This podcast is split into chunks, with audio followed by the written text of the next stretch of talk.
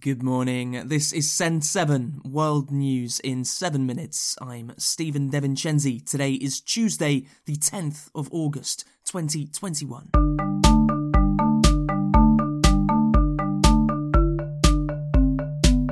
Starting in Europe today, in Switzerland, the United Nations Intergovernmental Panel on Climate Change yesterday released its most important report this decade. The report was written by 234 scientists and referencing 14,000 scientific studies and has been approved by virtually every country in the world. It says that climate change is happening right now, is affecting every region on Earth, is definitely caused by humans, and we are already living with the consequences. Inger Andersen, head of the UN Environment Programme, said that nobody is safe. The world listened, but it did not act strongly enough. And as a result, climate change is a problem that is here now. Nobody is safe, and it's getting worse faster. We can't undo the mistakes of the past, but this generation of political and business leaders, this generation of conscious citizens can make things right. This generation can make the systemic changes that will stop the planet warming, help everyone adapt to the new conditions, and create a world of peace, prosperity, and equity. Climate change is here now, but we are also here now. And if we don't act, who will. The report also said that if greenhouse gas emissions are halved by 2030 and reach net zero by 2050, then global warming can be stopped. The Greek Prime Minister, Kyriakos Mitsotakis, has apologised for failing to stop wildfires throughout Greece. There are still fires burning in Greece, Italy, and Turkey weeks after they started. A fire in Russia's Siberia region has allowed smoke to reach the North Pole for the first time in recorded history. Africa. In Nigeria, a girl has been freed seven years after being kidnapped by Boko Haram jihadists from the town of Chibok. Governor of Borno State Babagana Zulum said that the girl and a man that she married during her captivity surrendered themselves to the Nigerian army. The Chibok kidnapping of over 200 schoolgirls received heavy international attention in 2014. However, over half are still missing. Since then, Boko Haram and other groups have increased kidnappings, and over a thousand students have been abducted. In Mali, over 40 people have been killed in an attack by Islamist jihadists, according to local authorities. Mali has been fighting against Islamist groups for over 10 years.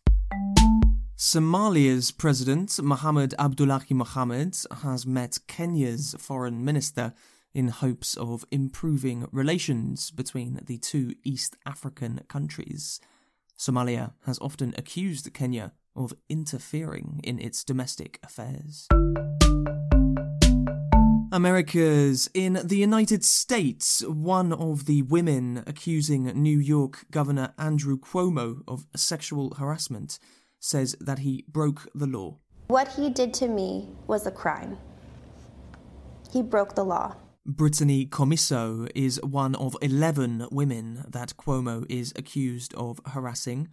Commisso described the harassment yesterday in an interview with CBS News. I then felt, while taking the selfie, his hand go down my back onto my butt, and he started rubbing it. Cuomo denies all allegations and has rejected calls for him to resign, including from President Joe Biden. In Mexico, a drug cartel has threatened to kill a popular television news presenter.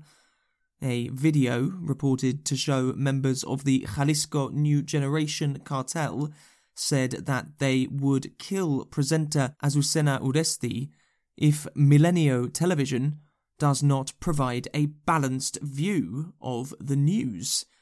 The cartel claimed that the news coverage was supporting other local groups that are fighting against the Jalisco cartel. Asia. In Afghanistan, the Taliban has rejected calls for a ceasefire. Since Friday, the Taliban has taken five regional capitals, and yesterday they claimed to be in control of Kunduz, a city of 270,000 people. In the Philippines, many hospitals are reporting being almost full after a fast rise in COVID 19 infections. Just one in 10 Filipinos is vaccinated against COVID 19. In the world, almost one in three people have now received at least one dose of a vaccine, and around 40 million people are vaccinated every day. The Philippines started a new lockdown last week. And in Japan, parents have found a new way to celebrate their babies being born. People are sending bags of rice that weigh exactly the same as their new baby to family members who can't visit them because of the pandemic. The bags are shaped like babies, wrapped in blankets, and have a photo of the baby's face on the front. That's your news in seven minutes. If you have a comment on any news story, or you just want to say hi, then you can send us a message, writing or speaking, at send7.org, where you can also find the text of every episode and more. Follow us on Twitter, Facebook, and Instagram at Send7Podcast. I'm Stephen Devincenzi. Tomorrow you will be with Namitha Raghunath. Have a great day.